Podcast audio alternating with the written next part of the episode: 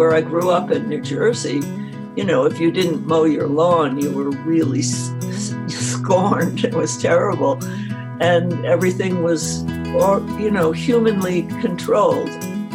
And here it's like, oh my gosh, you know, even our, even our yard is chaotic, our house is chaotic, um, and it, and I like that.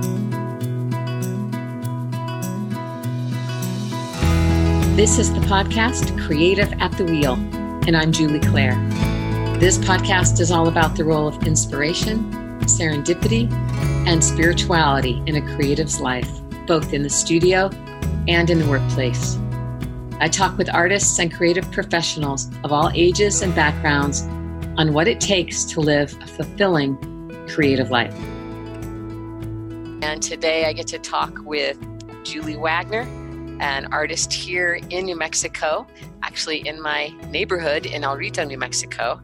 Um, and Julie has a, a full life. I'm going to read something from her biography um, because for me, Julie Wagner is synonymous with kind of wise woman, amazing artist. Uh, seriously, uh, I met uh, Julie. I don't even know if Julie remembers this, but probably in 1989, might have been 1990, in a studio tour, and I was a fumbling uh, young woman, uh, having just moved to Santa Fe several months before, and I was, um, unless it was the year after that, and I was checking things out in Arito Rito in the studios, and I, I remember very distinctly being in Julie's studio and being taken by a sense of magic and wonder and depth. And I remember it was really hard to leave the studio.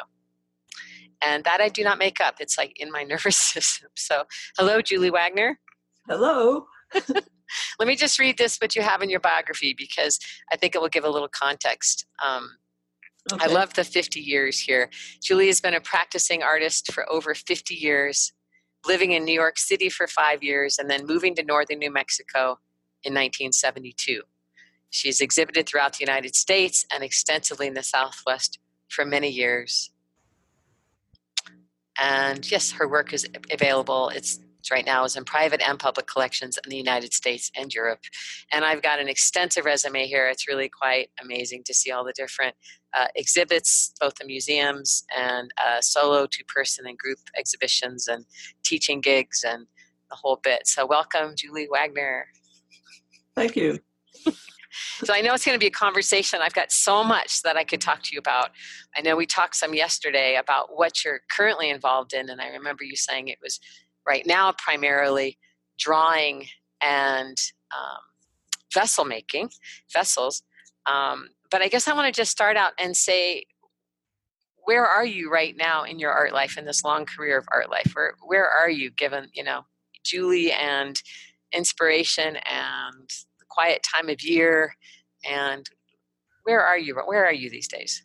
Um, well, I I'm always like getting ideas and thinking, you know, if I don't do them, they won't exist. So I, even though I'm not really doing a lot of work in my studio right now, I am thinking about what I want to do and what what it means, what you know, what I want to do that has some relevance to what I'm thinking about my place in the world and um, the world in general at this point.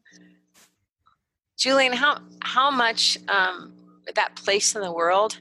God, that's so much. It's um, that's that's one area I would love to just ask you about. When you're placed in the world, how much is that? Would you say you're placed in the natural world or the nature environment? Because um, I, I read here how i mean i know this about you but i read here about the importance of, of the natural world about growing up roaming the woods of the northeast i'm reading this here collecting bugs uh-huh. leaves and flowers yeah right. um, but how much is your place in the world right now informed by this kind of natural world or how much the human centered world where are you in that conversation right now um, I think really I've always been more centered in the natural world, even though as a person I'm really aware. I read the news, I pay attention to what's going on, uh, but I don't think of my work as political. um, I think of it as relating to the natural world that I see. And I don't, I mean, I'm not a scientist, so I don't, uh, what I'm, it's not like, uh, I don't know what the right word is, um, but it's based on what I see around me and what I observe of the animals and the plants. And at this point, it's really um, informed by the the environment of northern New Mexico and the high mesa um, pinon juniper um, land. From where I live, I can, you know, I look out on what is natural national forest land, although the biggest trees are maybe eight feet tall. So it's not like my childhood memories of forests at all, but it is forest. It's it's totally wild. Nobody does any farming or or grazing or anything in front of my house. So that's part of where what I do comes from. You know, I was just um, speaking with somebody, a friend of mine's daughter who came back from college uh, for break here, and she said, "What I, I miss, I miss this because it's so wild. Everything where I am um, is very groomed. You know, she's on our college campus. She's actually at Princeton. Um, uh-huh. It's beautiful. Yeah, it's beautiful, but it's all very groomed and, and tailored. She goes, it's just so wild here. And, you know, I live just down the street from you, essentially around the corner. Uh, uh-huh. And I also have this, and I'm, I'm wondering, to be honest, in my own questions about myself, how much is this wildness a part of who I am? Could I, could I, how would I live without this now? Is it, who would I be? Um, I think I take it a little bit for granted. I'm wondering, uh, how connected do you have a sense of how connected your art making is with this kind of sense of ungroomed or the wild you know the wild or the forest and the land i'm just wondering if you have a sense of that um yeah i do think i do i mean uh, like i i don't plan out what i'm doing ahead of time usually i have an idea but i don't say okay this is what i'm going to do and this is what it's going to look like and i th- i love accidents. I like doing a lot of things where, like, if you paint a wash on Yupo paper, it just does its own thing. You don't, you, you can kind of guide it, but you can't control it. And I like that. I like, and I think it's partly because, you know, where I live, you can't control it either. I grew up where I grew up in New Jersey. You know, if you didn't mow your lawn, you were really scorned. It was terrible and everything was or you know humanly controlled and here it's like oh my gosh you know even our, even our yard is chaotic our house is chaotic um, and it, and i like that uh, do you ever feel like oh my god enough i want to live in a condo in the city very rarely, but uh, occasionally. Uh, well, uh, right now, I would love to live in a house with thermostats. But, oh my gosh. There's an idea. A house with thermostats. We don't have that here. No, no, no. no, I know. I mean, our house is so cold right now because it's so cold outside, and at least the sun's out today. I mean, that's part of living in this house and in this town, too, is that I'm very aware of what the weather is all the time because it, it affects my environment in terms of my house even how do you find i'm totally with you and i've got a constant conversation with this what space am i going to occupy today because that will partly determine what i'm going to be able to do like this one where i am right now was a pottery studio david's and i've got it half set up but i don't have my art materials here i have, I have a little bit of drawing i can do where, where how does that affect you in terms of your art making? Do you find when you're in the house you do different things? I imagine, or when you're in your actual studio. Uh, yeah. What's the What's the role of just just place of house in your art making? Yeah, I mean, I have a, a drawing table set up in the sunroom in my house, and so when the sun is out, I can work on it without having um, to go out into my studio and build a fire and all of that. Um, but it means that I'm doing like drawings in my journal or little small things, or I might be finding um, a journal or something because I, things that I can do without moving all my stuff into the house. Yep. And um, and it is entirely dependent on whether the sun is out that day and whether there's clouds or not. Um, and when I'm in my studio, I work much bigger and I um, much looser. I would say um, it's more actually it's more fun, truthfully.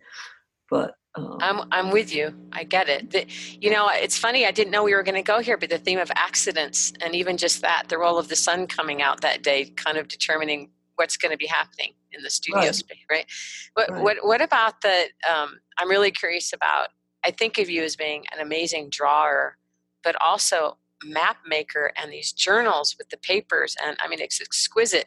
So I don't know what you want to talk about most, but I'm really curious about your vessel making and how what that has to do with drawing and accidents. Like, how did that come into your life making vessels? I, I do see that you studied sculpture. Um, Yeah, I well, I think I mean vessels. Partly, I think of it. It's interesting because you have an inside and an outside, and they relate to each other, but they're not the same thing. And also, I think of them as containers in a way that they're containing meaning, they're containing ideas. Um, so I, you know, like I know sometimes uh, people have bought them and put candy bars in them or or little pieces of garlic stuff in them really? yeah and and uh it kind of annoys me because i don't i don't think of them as a utilitarian bowl i never have um but Just describe one of your vessels that you can think of that you really like that that came out of just so we can have a picture of it. Because I know you work in so many different materials.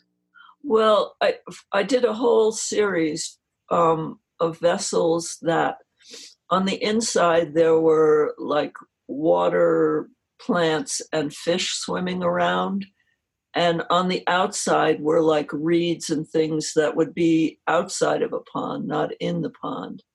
So the you would look into it and you would see fish. It would be like looking into a pond to look into this vessel and I did a whole bunch of those. And was it? It was mainly paper, no? Yeah, they're always paper. Yeah. Um, I've never worked with clay. I, uh, truthfully, I don't like clay because it.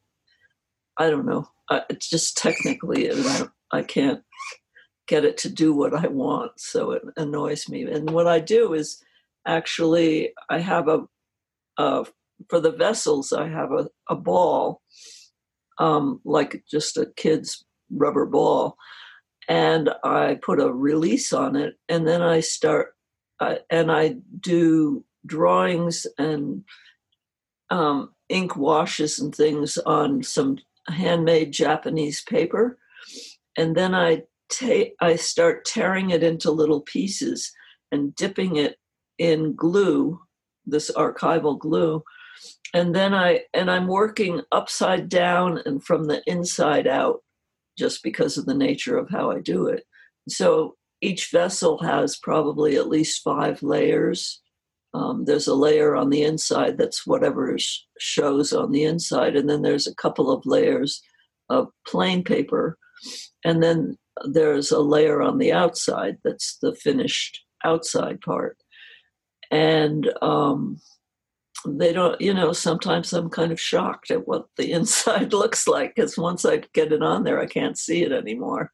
Um, and I never see it the right way up until it's d- done and I've popped the ball and, oh, you know, taken it out. So it's, uh, which, I mean, it's all like kind of like opening a Christmas present or something when I finally pop the ball. And sometimes I don't like what I see. But You know, I'm actually really surprised hearing you speak of how much. I mean, I know it. You know how much mystery there is, or surprise there is in your making. Um, yeah, I mean, yeah, because it seems so. When I see it, it's so beautiful. Um, Well, at this point, I mean, I've done it for so long that I pretty much I don't have many disasters anymore. Yeah. Um, because I do know. I mean, I know what to, how to predict what it's going to, what might happen or should happen. Um, and I mean, sometimes my ideas are crappy. How are you with that when that happens? The crapping? Are you hard on yourself? Are you? Um... No, no. I just think, oh, well, that didn't work. I mean, at this point, in a way, the ones that you learn more from your mistakes than you do from the things that went the way you thought they would. Because I don't know why that's true, but I do think it's true. You know, you hear that a lot, right? Like if we could all just be more willing to fail. I mean, I hear, and as a coach, that's just such a big uh-huh. part of the whole conversation. But sometimes it almost annoys me because it's like, yeah, that's really great looking back. But when you're in it and you spent this time in it, I've spent three days in there and I'm painting and it's just completely, I just lost the painting. Yeah. Uh, it could be really frustrating. Um, yeah. Yeah. I mean, you feel like, you know, you just blew it. it's a mess. and then you're faced with you know this thing that you either have to throw away or destroy or something because you've got this mess you don't want to be reminded of it oh my gosh so, what's your most recent where you would say something went didn't go you didn't like so much how it went but you, it kind of has gotten you motivated or moving or there is that help of the failure you know there is that part of it um, I think, well, you know, I did a, a piece for the library auction. Um, and I, I thought it was going to be really, really wonderful. My idea was that it was going to be really, really wonderful. And when it was done, it was okay, but it wasn't really, really wonderful. Um, but it went in the auction and it's gone. and I, you know, I mean, I would never tell the people that bought it that I feel this way about it, but uh, I want to do more because I think I can get to where it's really wonderful, but it, uh, I'm not sure how to get there, but it's worth trying at least. I like the inside of it a lot. I just didn't like the outside very well. And how much of the inside is it the drawing? The elements that, that well, the, the inside was like the night sky, so it was actually like this wash of dark indigo blue. Um, and then I took um, white uh, acrylic ink and put dots for all the stars with little lines with um, a silver lead um, to make them into constellations. And that part was that part worked it was just the landscape on the outside, which was supposed to be like the landscape around the the whole thing. Mm-hmm. Um, and I, it just came out. It looked muddy to me, and I didn't. I don't know. The whole idea had started when I was walking the dogs, and where I live, you can see basically 360 degrees of mm-hmm. horizon. Um, and I felt like I was walking inside a bowl, actually. And so that was the feeling I wanted to get, but it it it didn't work quite right for me. So that's my latest disaster. anyway. I got, you know, and again, that role of the natural world or that experience of being in this bowl, would you, how much would you say that's a spirit experience how much of it is a visual? The impossible question here. Yeah i don't know if i can separate the two yeah. actually. Um i mean it it's definitely a, a physical visual experience for me but that is not separated from how yeah. i feel about it. Um, i don't know. I mean it, it's interesting because where where I live, you can see for miles and miles and miles. And people have told me that they looked at the house that we live in um, and had considered buying it. But when they stood out there and looked at the landscape out in front of the house, they felt so insignificant that they couldn't bear the thought of living here which is I find fascinating because I like that I feel really insignificant when I look out there, that I'm just a speck. you know? I don't know. I mean, I it, it's funny how when I was a child, I don't even know why this man came to dinner, but this um, Chinese man came to dinner with my parents. And I remember so distinctly him saying, you know, we get so upset about things, but really, if you look at the whole scan of, of life, you're nothing. You're just a speck. So why are you so upset? And that stuck with me, you know, for like 70 years almost. It's I find it fascinating that I remember that because it meant so much to me. Isn't that I mean it's wonderful, isn't it? Oh, it's beautiful. Those that to me is you know those I was just thinking I, I think just thinking about our interview but what, what things that happen when we're young that for some reason we remember and how yeah. is it that that's part of almost the map of our psyche or that which we bring to the the blank page and you know so for me it might have been when i was playing the piano for some reason when i did scales i would do the whole keyboard and i just i wouldn't have thought about it but the piano teacher was like you know that's really unusual. No one usually does the whole piano chord. They just do the you know the one the one uh, uh-huh. scale. And and for some reason that sticks with me that memory of her saying that because i was surprised by her surprise or things like that. When yeah. i hear you saying that. So why are you so upset? Like we're nothing. So why are we so upset? Um, right. and there you go for years and years and years going to the blank page. What is that so what would you say your creativity is an expression of something? Is it a sharing? Is it a way of having a voice like the birds being specks that we are? What what does your creating have to do with this kind of also delight in being a speck? Um, well i don't know. You know the other another thing that i remember from being a child when i was really little like probably three or four maybe my mother loved nonsense rhymes. And she used to you know, say nonsense like, um, I never saw a purple cow. I never hope to see one, but I can tell you anyhow, I'd rather see than be one. and she said that I went and I drew a purple cow, eh, you know, like a really four year old purple cow, and took it to her and said, Well, now you've seen one. And I think of that a lot that you know, like when we do something in art, we've created something to exist that may not have existed before. And it could be as silly as a, a, purple cow, but it could also be very profound. And so when you look at other people's work, you also see, you know, that they've gone somewhere that you might never have thought of going um, in their work. It's interesting to me. Oh man, I can't tell you. I've got this odd smile plastered on my face because I, have always I've I love that memory of the purple cow, that nonsense rhyme. But and also your so I hear there's play there. Yeah, yeah. I mean, I do think of art as play, uh, and it's one of the things about you know I don't find making art a chore or difficult. I'd, even if it doesn't work out, at least it was fun to do it in some way. Um, I don't, you know, I try not to do commissions and things like that because then it isn't fun.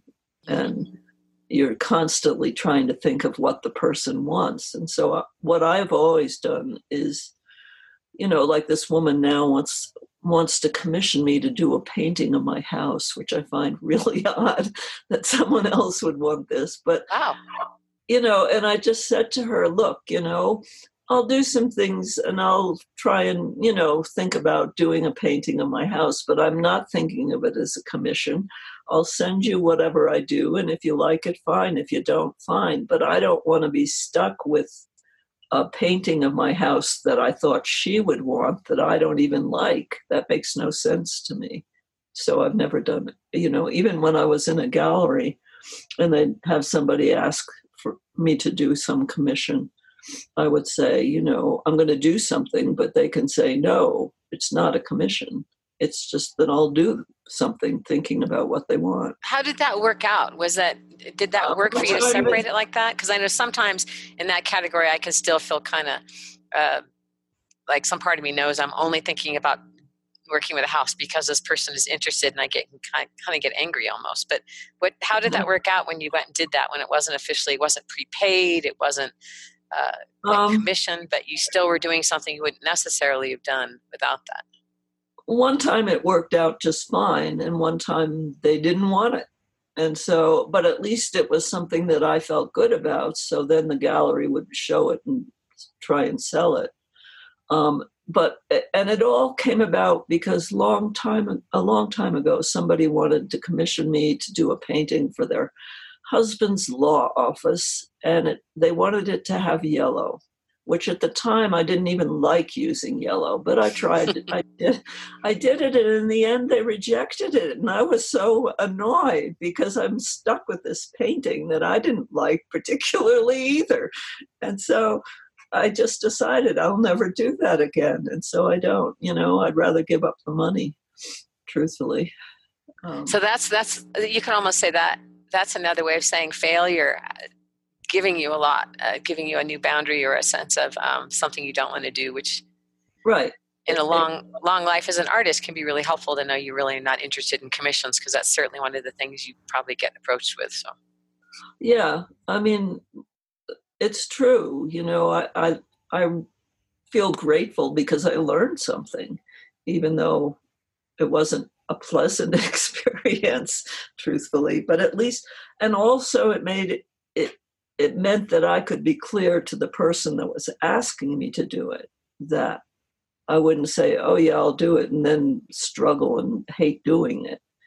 And, you know, I've, I just, maybe I'll do this painting of my house, maybe I won't. I don't know. I've never really, right. you know, had a I don't know. I mean, this woman, she's madly in love with my house. She lives in Colorado.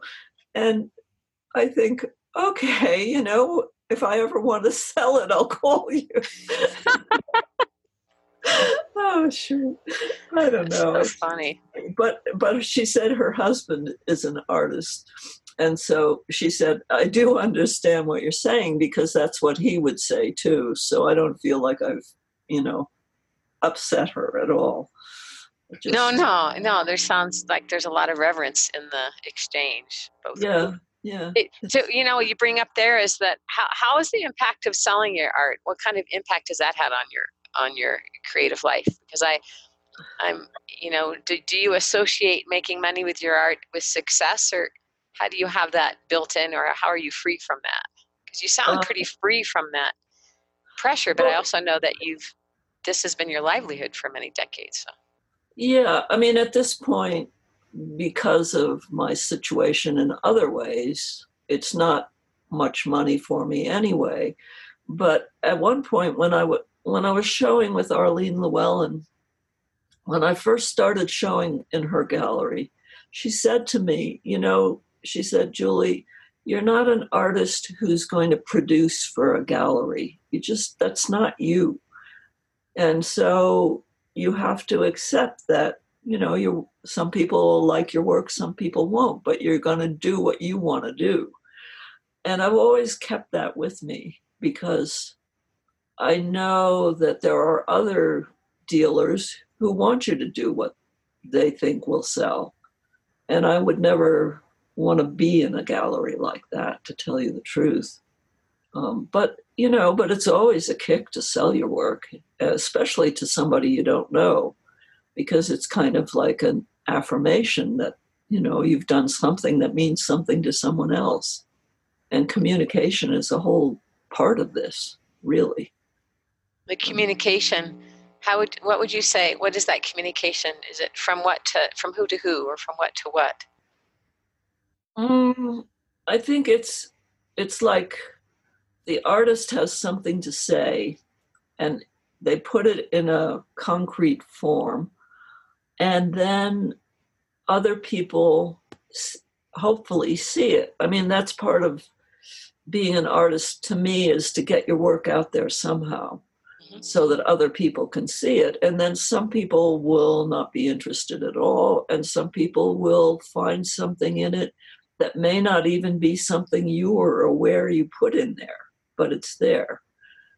and that's always exciting to know that somebody else is, you know, seeing something and wants to share in what you're saying. Um, yeah, I can almost feel like there's a receiving quality, like you're giving and it's being received somehow when you speak of that. Yeah, I mean, I know like the last studio tour, I put out all my um, journals, which are basically visual journals. They're not diaries at all. Mm-hmm. And I put them out so that people that came to the studio tour could see them. They were not for sale. I would never sell them. Um, but people could look through them. And it, it felt it was so much nicer than any other studio tour I've done because it was like a way of sharing with people. And people would say, Oh, you know, this inspires me to go home and do this. And it made me very happy to do that and I felt good about it. I think I will always probably do that now. Mm.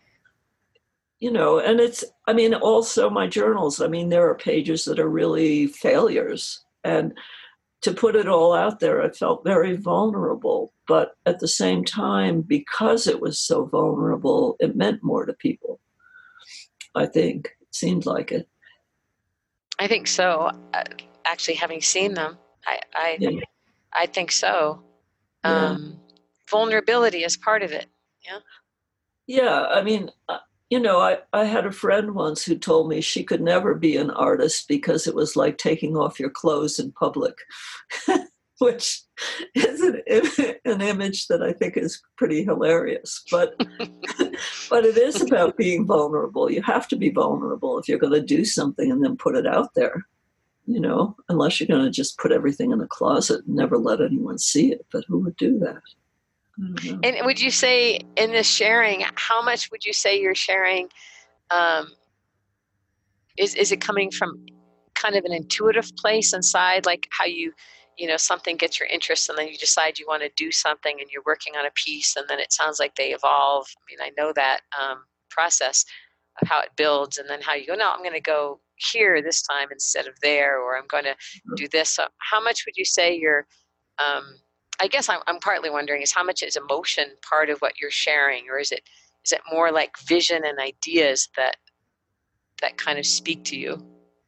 Um, no, I don't think you can separate the emotion. Actually, I mean, I I'm not I'm not an intellectual artist, and I don't you know, like an artist statement for me is really difficult because what I want to say is in the art, it's not in the words. If it was in the mm-hmm. words, I would do, you know, be a writer, I guess. And I really dislike writing things. Um, it just, even though I can do it, and I've, you know, I've done it really well in an academic setting, but I just don't, I don't want to do that anymore. God, you know what strikes me, Julie, and I've known you for a while, but it really feels like I'm meeting you in a certain way of how delighted, I guess the word delight again, but I am by hearing your awareness of what you like and what you don't like. You know, the, yeah. you know, like for instance, clay, you don't feel tormented by all that you're not doing in my mind when I listen to you. Do, you. do you know what I mean? There's different qualities of conversation, you know, different personality types or being types. And I don't hear that in you. I don't hear you saying, uh, singing, talking lament in lament about all the things you haven't done. It's kind of like, I, I really don't want to, right? I, yeah, I could do it, but I really don't want to do clay. Yeah, you know, it's like this is right. so. What are, what are the big yeses for you? What what's the what's your biggest love then in the creative process? Well, I've always loved paper.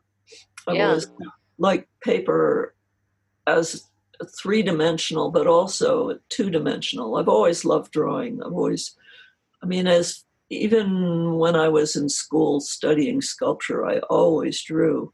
And I wasn't drawing um, ideas for sculpture, I was drawing for the drawing. And I, I love drawing because um, it's a way of really seeing something. If you're drawing something specific, um, and you're looking at the thing you're drawing, you see it in a whole much more intense way than if you're just looking at it on a table or something. Or looking out at the landscape. And um, truthfully, at the moment, like I, I used to walk my dogs up in the uh, forest, and I would take watercolors and a sketchbook, and I would do a painting. And I had these really great dogs that would just lie down and watch me, and just you know, I didn't have to. I mean, at the moment, I don't have that kind of dogs, but it was really I loved doing it. It was so much fun, and um, I also, for a while, for about a month, I would go over to the to Plaza Blanca every day, and I would sit there and I would do gouache and ink drawings on like um, 18 by 24 paper, big paper. Yeah. Um, and I would just do these drawings, and they're very abstract, but I could actually probably find the place I'd done each of them, um, just because I was doing it in my own alphabet, kind of, I guess. Um, yeah, that is one of the most inspiring places for me, the Plaza Blanca. I mean, I know. Me, wow, talk about when you say you can't separate visual from spirit from emotions, that that place would come up. Um, yeah, I know. I've always loved that place. Um, and it often, like, if I really need to go for a peaceful walk, that's one of the places I would go. Um, Do you, you, when you speak of this, I also, it feels so inseparable from your personal life, you know, the walks, the walking of the dogs, the being in your house. Yeah. Um, how, how would you say, has it ever felt like a job? Um, no, not in a long time. I mean, there was a time like after I went to to graduate school and I got out, and then I had to work to support myself.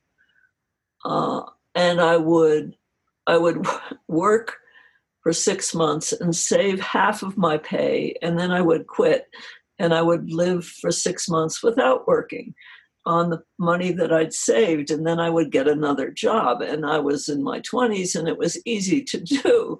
So I did, when I lived in New York, that's what I did. Hmm.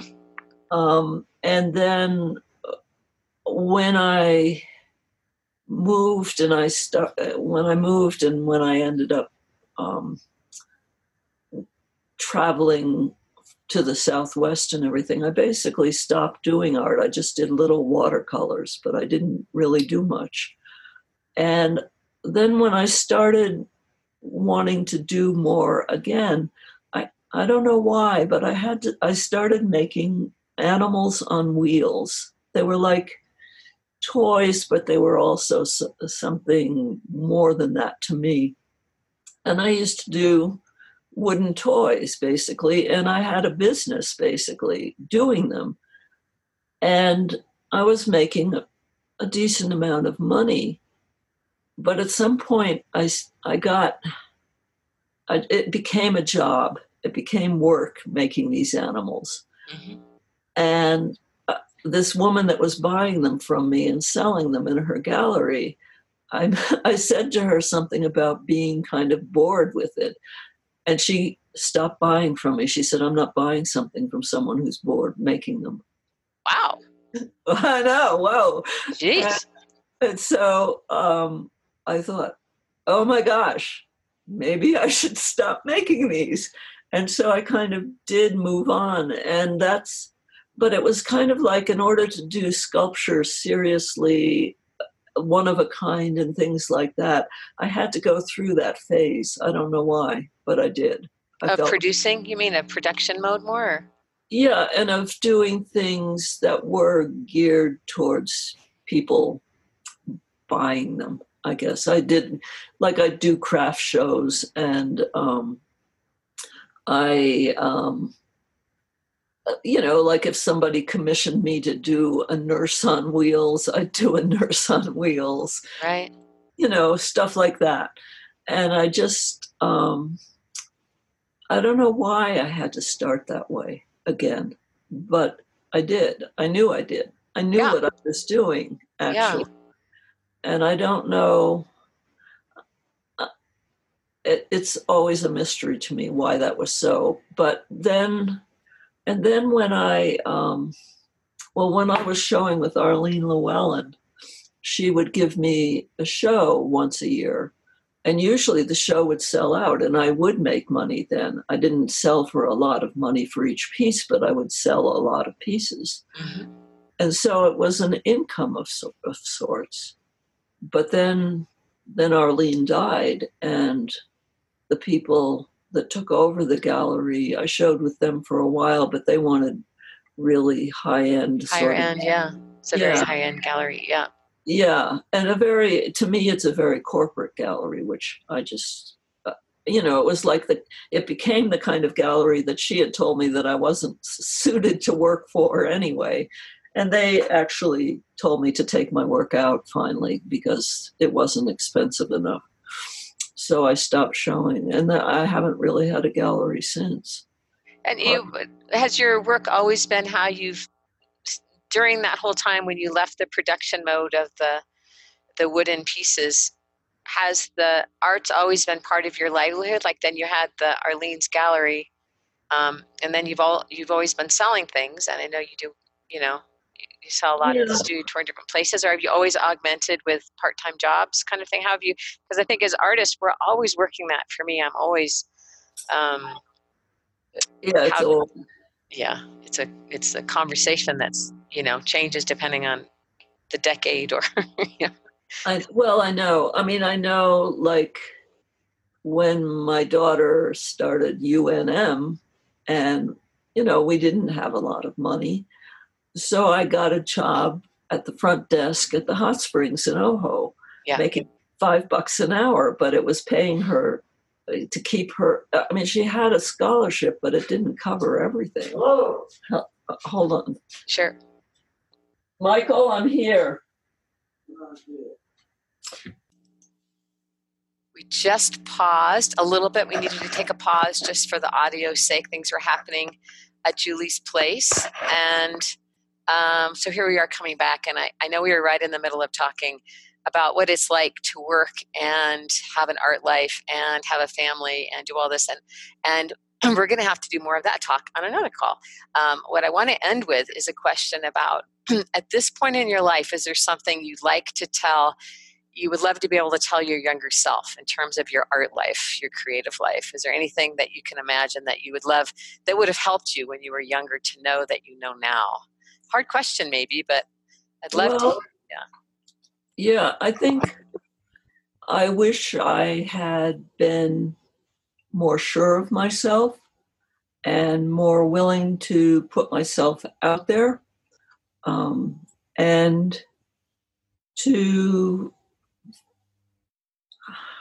to be more assertive i think and hmm. also to have more fun. Huh. Um, yeah and more fun would that be in terms of the types of projects you took on or outside of your art life or? Both both i would say. You know like when i lived in new york i was very shy and um, i you know i i was doing art but i was not feeling really confident about it. Mm-hmm. and when i look back i think well why not? But at the time it was i mean when i when i was going through school and also my parents as well it was kind of like women weren't weren't respected as artists and yeah. um, you know i had a lot of bad experiences with being put down as if i was not serious I guess, even though I was, you know, I was also very lucky because I did have an instructor who said to me, you know, you know, you could, why don't you think about being an artist instead of a teacher, like an elementary school teacher, for instance? He said, you know, you could do that. But then my advisor said, I asked him where would be good to go to apply for graduate school. And he said, What difference does it make? You're just going to get married and have kids. And I looked at him and I thought, You're married and you have kids. So what is what are you saying? But I couldn't go the next step of like being assertive about it with him. I let him get away with it, kind of. And now I regret that. I think I should have been more fierce. You know, Julia, I seriously would love this to be the entrance to another conversation because I think there's so many people going through their own version of how to um, be validated in the path that they've chosen as artists, and it's and all that they're running into now, and how that may have changed over time, but how it still exists. And right. um, so, thank you so much. I can't tell you how much how beautiful it is to speak with you. So. Well, well, I love talking to you too. I really, you know, I respect you, and I really um, like to know where you come from. Well, that's today's podcast of Creative at the Wheel. Before we go, I want to thank you for listening, and I invite you to tune in again. You can listen to more of these podcasts on SoundCloud on my Creative at the Wheel channel. You can learn more about my one on one coaching for creatives on my website, paintbiglivebig.com.